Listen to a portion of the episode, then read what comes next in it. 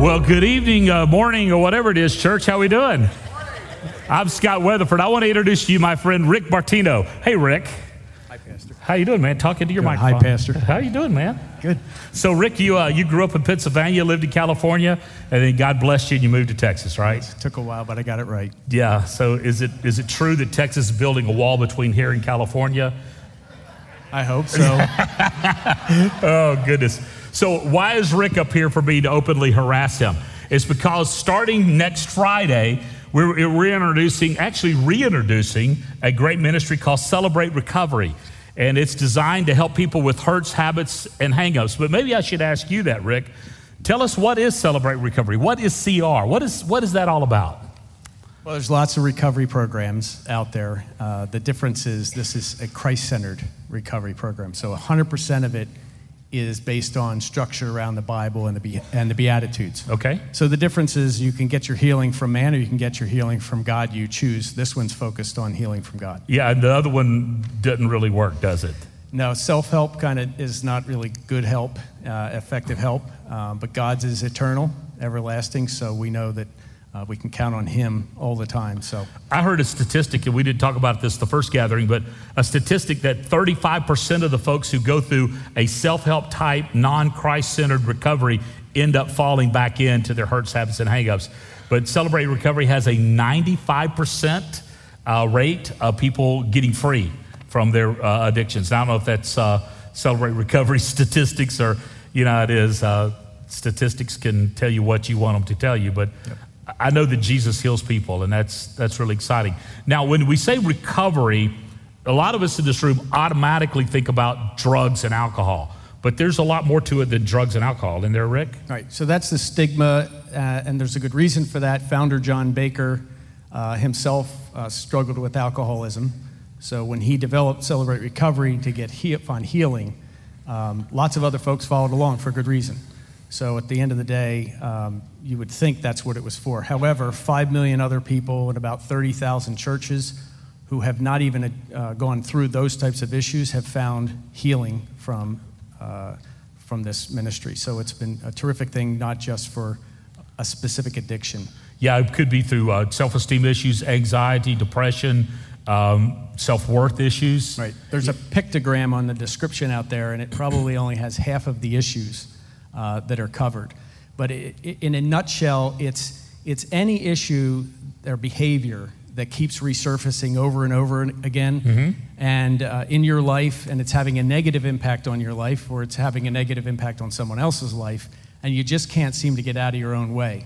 And that is really the definition, I think, uh, the simple definition of who it's for. Yeah. So in, we're launching this Friday night. So tell us how do we get involved with this? How do we do this? Um, Friday night, well, there's, there's three parts, right? You've Okay. got uh, group night, you've got step study, and Group night is Friday night. group night's Friday night. You have step study is where the hard and real work is done on a separate night. Okay. Men we meet with men, women meet, meet with women. We didn't Okay. talk about that last time, but uh, and that's that's a uh, nine to twelve month commitment. Oh, wow. Okay. But that's where the work is done. That's where the healing's done. A Friday night is group. You get together, you worship together, you fellowship together, you, you, uh, you, you, you uh, learn through testimonies, through lessons, and, uh, and then you get an opportunity to share, which you don't have to. You can share or you can listen, and uh, just being there sometimes is a big help. Yeah, I know some groups, Celebrate Recovery groups, have thousands of people who attend those group gatherings, but you're looking at, wow, I think three environments we talk about around here God time, group time, and gathering time, right? That's kind of the same process CR goes about. Now, it's, this starts this Friday, 6 o'clock. Six o'clock, six p.m. I know you'll, you'll see a sign that says six thirty. It's six o'clock, and uh, goes to about nine-ish. Uh, and I didn't mention this in the first service, but uh, there will be food served, and it is free. Free food. Yeah. Uh, I Okay, you just got everybody's attention. That's Yeah. good. Um, and there's, I know it's it's it's a little scary when you give man time to think between services. Yeah, I know. Uh, all for Jesus. me, all know. for Yeah, Jesus. yeah, yeah. Uh, this is all from Jesus. All the Right. healing is from Jesus. Yeah. And uh, I, can't tell you that, at least for myself, I, I suffered from unworthiness and lots of other things that caused me to make dumb decisions, uh, which impacted me and impacted my relationships. I didn't know Jesus. I, knew, I was an adolescent when it came to knowing Jesus. Right. And that's not just the Catholic background, but it was part, part of it. Uh, but at the end of the day, um, surrendering to Jesus was what I learned through Celebrate Recovery, and that it's not a one time, it's an ongoing Yeah. relationship, Yeah, like every day. like every day. Yeah. Book resources, there's two out there. Okay. Uh, to just get you familiar. Uh, First Steps and um, Life's Healing Choices if you're interested to learn more before you attend any of the others. And, and then if you would like to volunteer or whatever, you guys are out and you'd love to have a conversation, right? We'd be grateful to have even more volunteers, but I'm thankful for the team that we've got and uh, for the help from Pastor Scott Tidwell. And uh, also, I didn't mention Bob Moss from Yeah. our neighboring church, right. so- Cypress. yeah, Cypress, yeah. Bob's 78. He's been through Celebrate Recovery, the step study, three or four times. Not because he needed it, because he gets so much out of it for himself each time and then helping others. And he's been great for leading our step study. Yeah, for, our sister church, church uh, Cypress Creek. Yeah, that's good. Yep. So uh, that's that's Celebrate Recovery, and that starts this week. And uh, you want more information? See Rick or your team will be out front.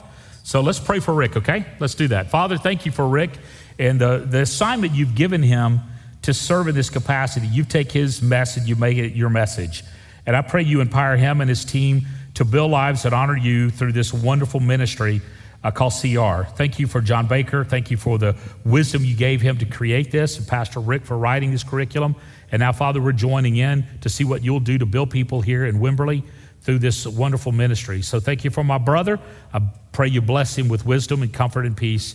And then pray this in your name. Amen. Thanks, Rick. Appreciate it, man. God bless you. Yeah, yeah, yeah. Yeah, you'll take take your cheat sheet. Yeah. Heal, heal, reveal. Yeah, yeah. Peel, heal, and reveal. That's that was that's that's coming to a sermon near you. Good deal. So uh, Rick will be out front. There, there's a lot going on this weekend. Actually, uh, Focus Weekend is this weekend coming up, where uh, we'll. Uh, about 300 kids from around the, the, uh, the community, Wimberley Valley, uh, partnering with our sister church, Cypress Creek. And this is really exciting time to build the lives of students. They still need help. They still need volunteers. If you're interested in helping out, Sean, right there, Sean, stand up so they can see you. Have a conversation with Sean, uh, and he would love that, right, Sean? That's right. All right, good. Thank you, Sean. Be seated. That's good. That's good. So, and also, Minute First is Thursday night. So, guys, you mark your calendar for that. We're continuing this series out of the book of Luke. Now, I want to remind you of the things we provided for you. Like, we're going through the whole book, but we're not going through the whole book on a weekend. We're giving you three opportunities to go through all of Luke your God time, and that's where your Luke journal comes in your, uh, your group time. That's where there's information on our website with me doing extra teachings of things in between the passages I'm teaching. And then our gathering time, which is like right now. We're talking about our gathering time, how God wants to use all three of those environments to build your life that you might honor God. So that's the three approaches. And today we're kind of in this middle of this thing and we're understanding the real me. I want to say this to you because I think you need to know this. Jesus knows you. He knows the real you. He doesn't know the you that you just kind of give out to everybody else, you know, the uh, surface level. He knows you. He knows your hurts, your habits, your hangups. He knows your, your weaknesses. He knows your proclivities. He knows you. And the thing about me, I have blind spots about myself. There's some things about me that I don't see. Don't you? And we need blind spot indicators. Uh, Mark Twain said this when you get married, you gain a witness to your soul. You know, Tara has, uh, can, has the ability to see blind spots in me that I don't see. And really, we need those blind spots exposed, not just through our spouse, but through our friends, through our relationships, but through the indwelling power of the Holy Spirit. That the Holy Spirit would say, hey, hey, hey, hey, hey, hey, hey, hey, what are you doing? You've got a blind spot here, something you need to recognize, something you need to change, something you need to, to deal with. And so, understanding the real me really is the key to understanding the real Jesus because he wants to change your life, he wants to build your life.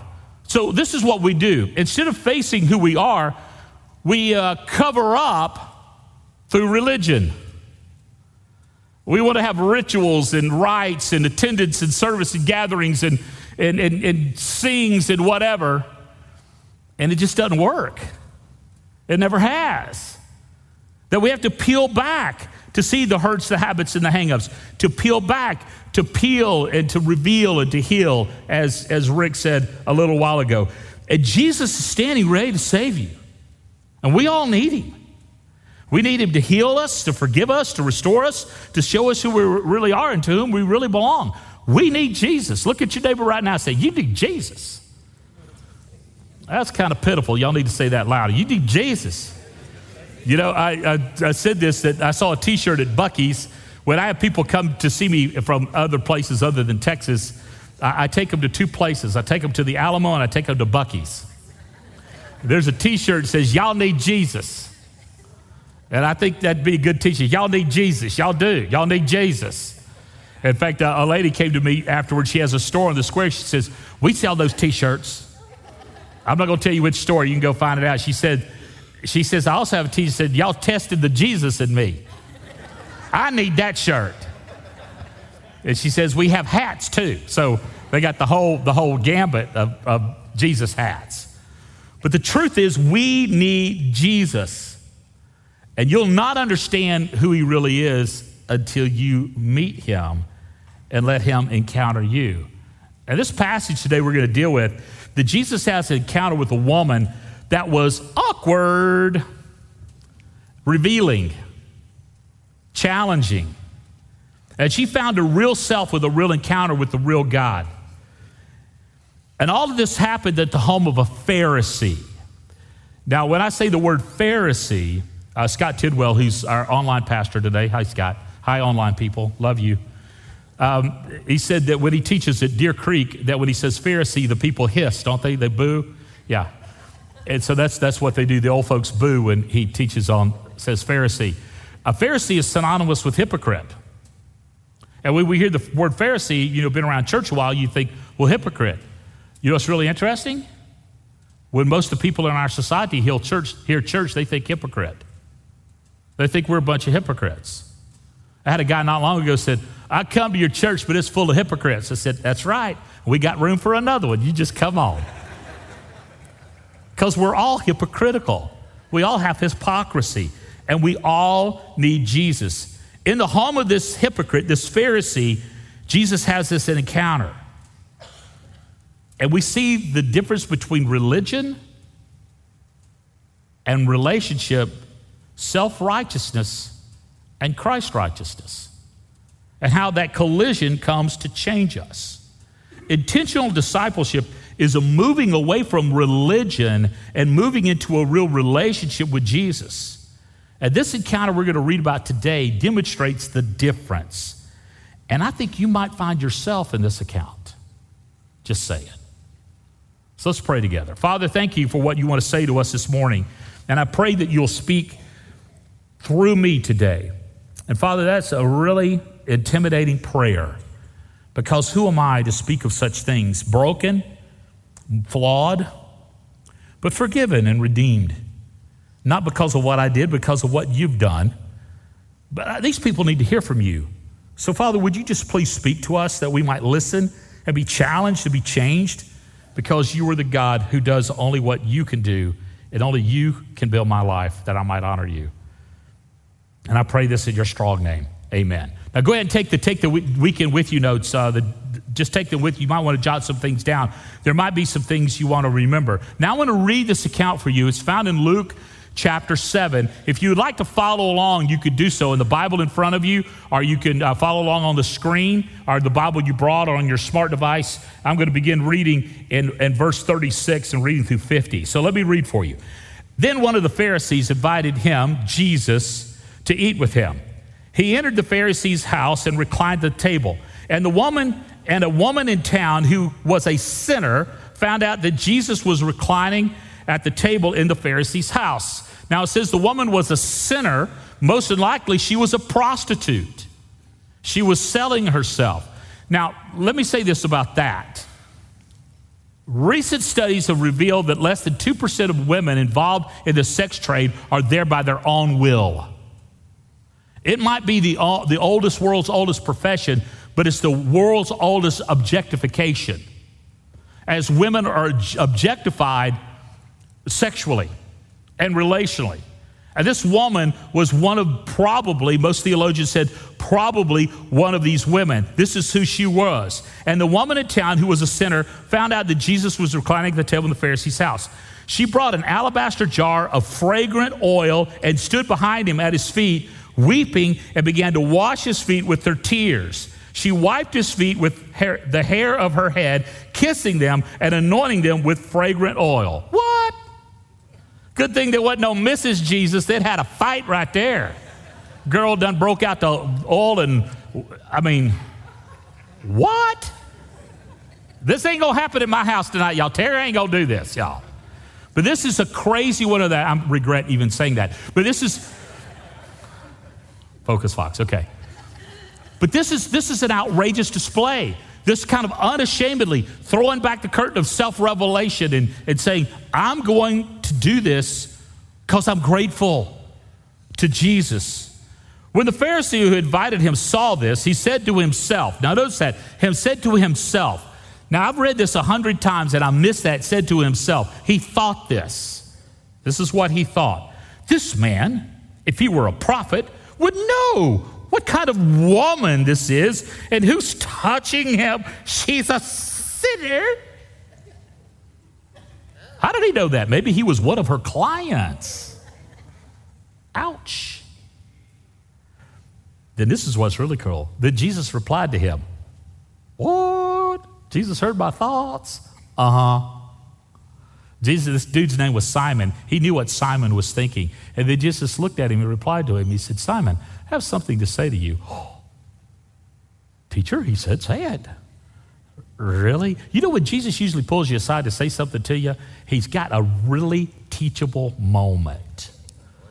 Just want to visit with you a second. Kind of like when your wife says, We got something, we need to talk. Okay?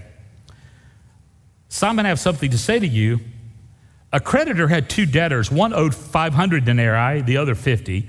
And since they could not pay it back, he graciously forgave them both. So which of them loved him more? Simon answered, Well, I, I suppose the one he forgave more. You have judged correctly, he told him. Turning to the woman, he said to Simon, Do you see this woman? She entered your house, and you gave me no water. I entered your house, and you gave me no water for my feet. But she, with her tears, has washed my feet and wiped them with her hair. You gave me no kiss but she hasn't stopped kissing my feet since I came in. You didn't anoint my head with olive oil, but she anointed my feet with fragrant oil. Therefore, I tell you, her many sins have been forgiven. That's why she's, she loved so much. And those who were at the table with him began to say among themselves, and this is what blows me away. They began to gossip among themselves, cre- creating disunity. That's really creepy, too. It really, creating disunity. They said, uh, How can you say to her, Your sins are forgiven? Who does he think he is? Jesus. Yeah, he's God. He has the power to do that. And so he says to them, and those who were at the table said, Who is this man? And Jesus said to the woman, Your faith has saved you. Go in peace. Okay. Now let's look at this. Let's look at the characters in this account, this actual account. Now, first of all, there's a sinful woman. How in the heck did she get into the party? That's what I'd like to know. How did she get in the room? I mean, they're in the Pharisee's house, and I read this and I went, well, how did she show up? Did she like, excuse me, uh, weeping uh, fragrant oil gram for Jesus? No, this is how it played out. Everything the Pharisees did was for show, everything. When they prayed, it was for show. When they walked down the street, it was for show because they were all about outward appearance. Jesus said to them, You are like whitewashed tombs, and inside you're full of dead men's bones. I see your hypocrisy. I know what you're up to.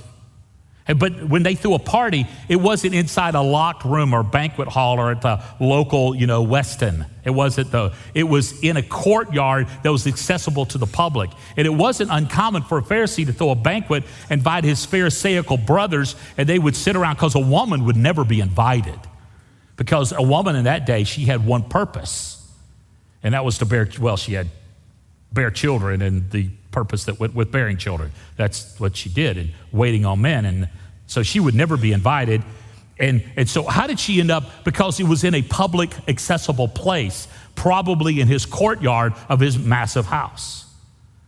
And it wasn't uncommon for people who would just kind of hang around to watch the banquet happen, hoping they might get a crumb from the table, or perhaps hear some juicy tidbit of gossip or some legalistic bantering. And so, this woman then she had the audacity not only to be present, but then to invade the space. Notice what Jesus said, You didn't wash my feet. They were reclining at the table. They had their feet in each other's faces. It's pretty important if you're going to have your foot in somebody's face for that foot to be washed. Just a thought. He said, You didn't do this for me. He said, Simon, you didn't even treat me like an honored guest. You brought me in here for show. You wanted to be seen with Jesus, not saved by Jesus. I wonder how many of us are like that. We want to be seen in church, but we don't want Jesus to see us and change us. We want to appear spiritual when we're really broken. And so this woman made her way into this.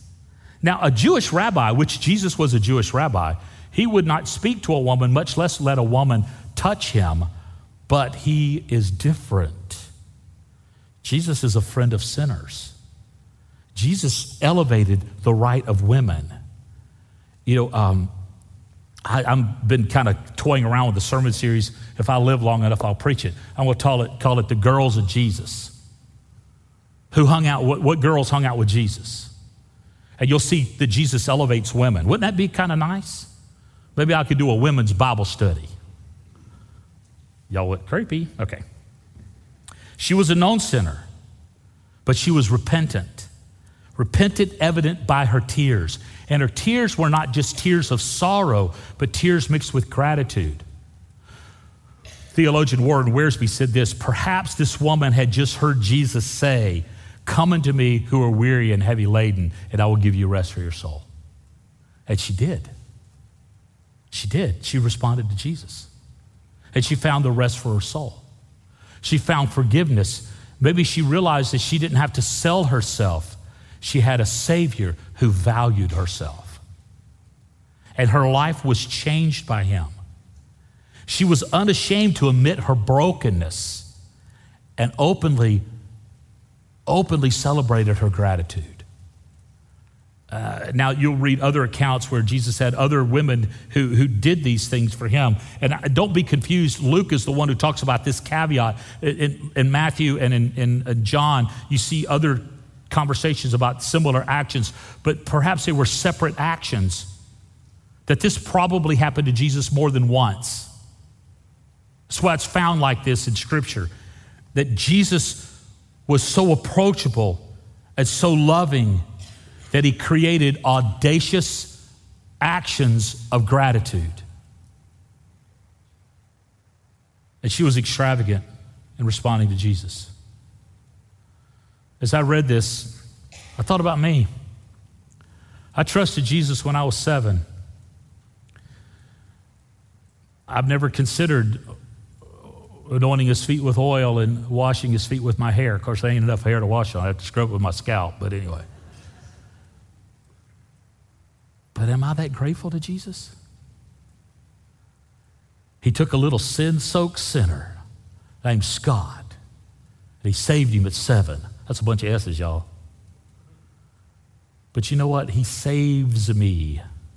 I trusted him when I was seven. He saved me and saved me and saved me and saved me and saved me and saved me and saved me. And one day when I die, he'll save me forever. I'm saved to be saved. And I should be grateful. I shouldn't become legalistic and self righteous and judgmental and condemning because I've been saved by a super Savior.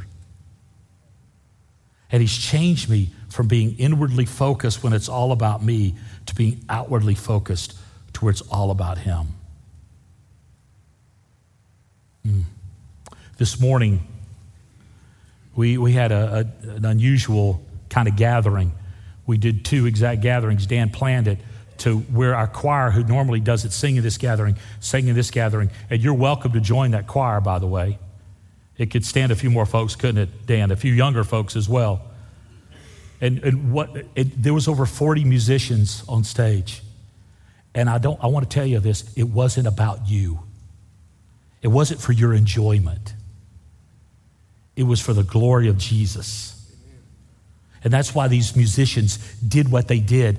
Hopefully, you were inspired, but it was for King Jesus, them using their gifts, pouring out a fragrance on Christ. And before you turn up your nose say, Well, that's not the kind of song I like, so what? Because it's not about you, it's about Jesus. Let's look at the next person, the critical host.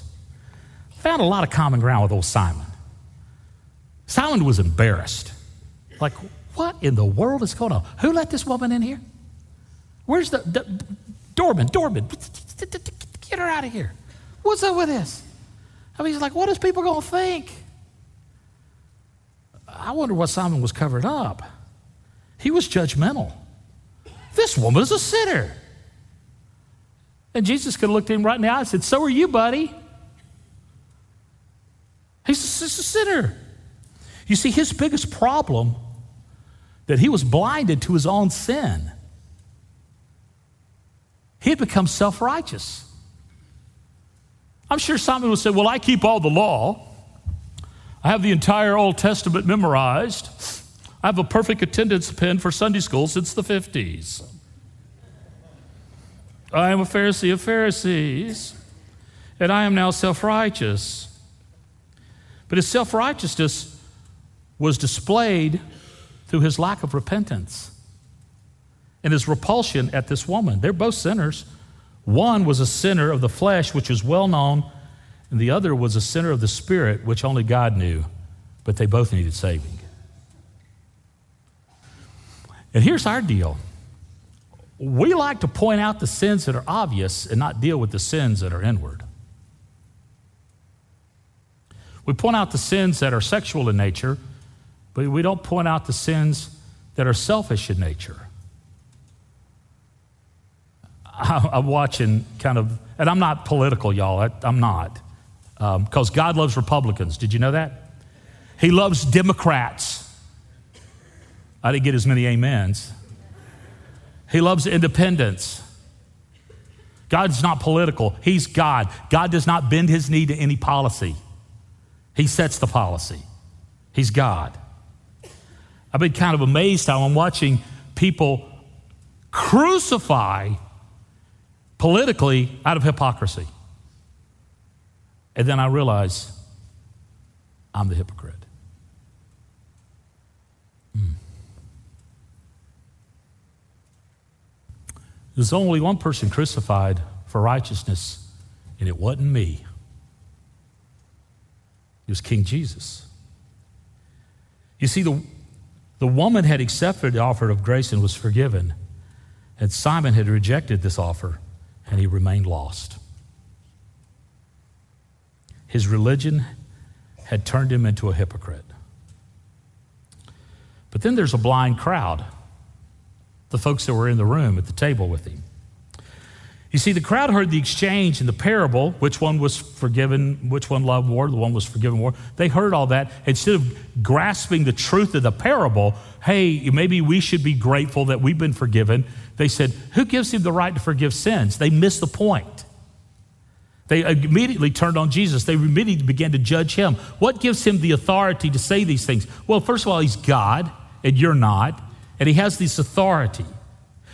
I wrote this and I want you to I want to read it to you because I want you to capture my thoughts. So just bear with me. Judaism of Jesus' day had become humanistic, self-centered, and elitist. They took the phrase love your neighbor as yourself and twisted it to mean love your neighbor as long as your neighbor looked like and acted like you.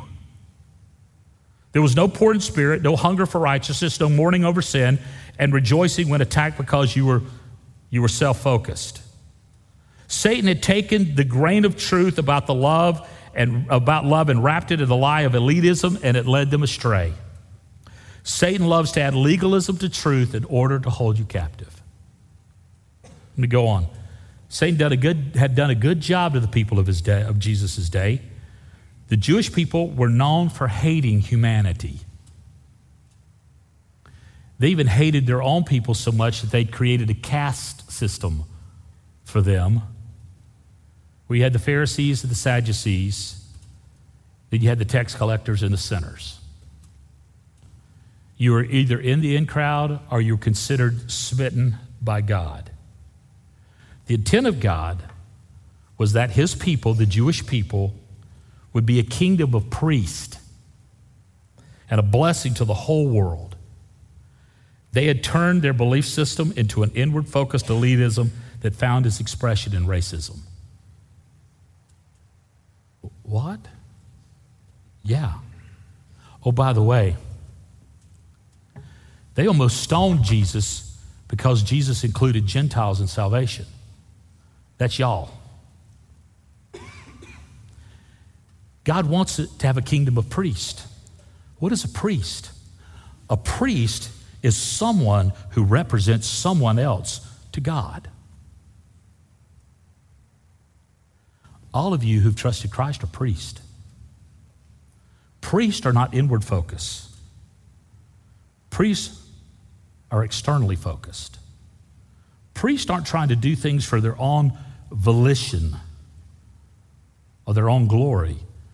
They do things for God's glory, that people may be included. The church of Jesus Christ is to be a church of priests. It's called the priesthood of the believer. That you're accessible individually to God, and then in your individual accessibility to God, you then become a representative or an ambassador for Christ to the world. A church that is inward focused is a country club without a golf course, and that's worthless. But the church of Jesus Christ is a church of priests who become the hope of the world. They had missed it.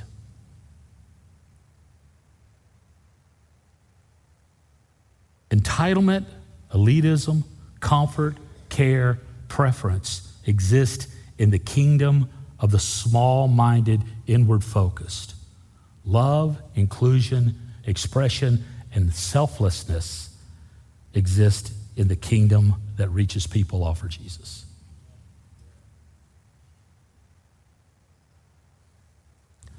But there's a fourth person in the story, this account a forgiving Savior. A forgiving Savior who gets this, who loves Pharisees and he loves sinners. He loves the elitist and the racist, and he loves the prostitute and the derelict. And he loves you. Let's look at this forgiving Savior just for a second. The love of Jesus is on full display to both of these parties. He allows this woman to do this thing and accepts this fragrant gift from her. He doesn't stop her, he lets her go. He doesn't say, Now, hold on, sister, now that's getting a lot of control. He let her express himself, and then he defends her, Then he extends this through this parable forgiveness to everyone who would listen, who, who would love me more. And it's not the volume of love, it's the love of Jesus. Although this was awkward, Jesus openly expressed and used this to demonstrate his forgiveness. Jesus forgives sinners, of which I am the chief. Paul said that. I would arm wrestling for the right. You see, a sinful woman and an arrogant Pharisee, they come to salvation in King Jesus the same way.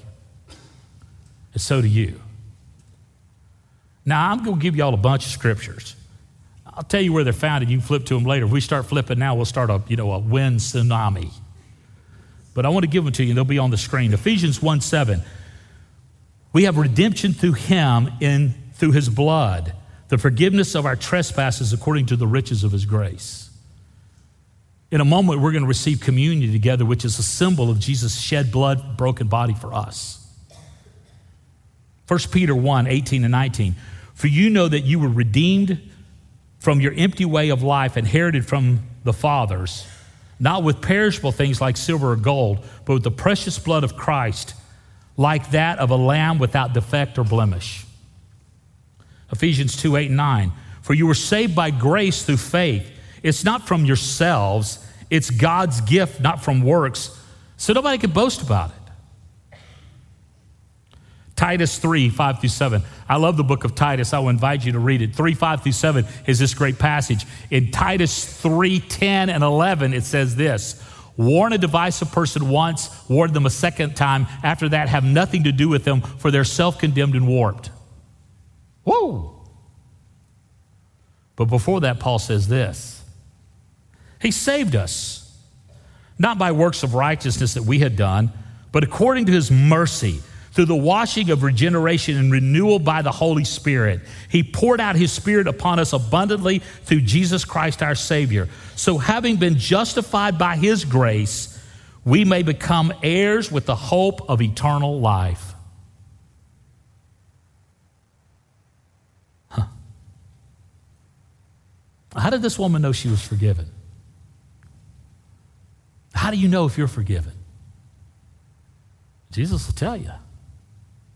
Verse 50, Jesus says this And he said to the woman, Your faith has saved you. Go in peace. And Jesus looks at each one of you today, each one of you online, each one of you in this room. He says, Your faith will save you. Live in peace. Peace with God, peace with one another. Live in peace.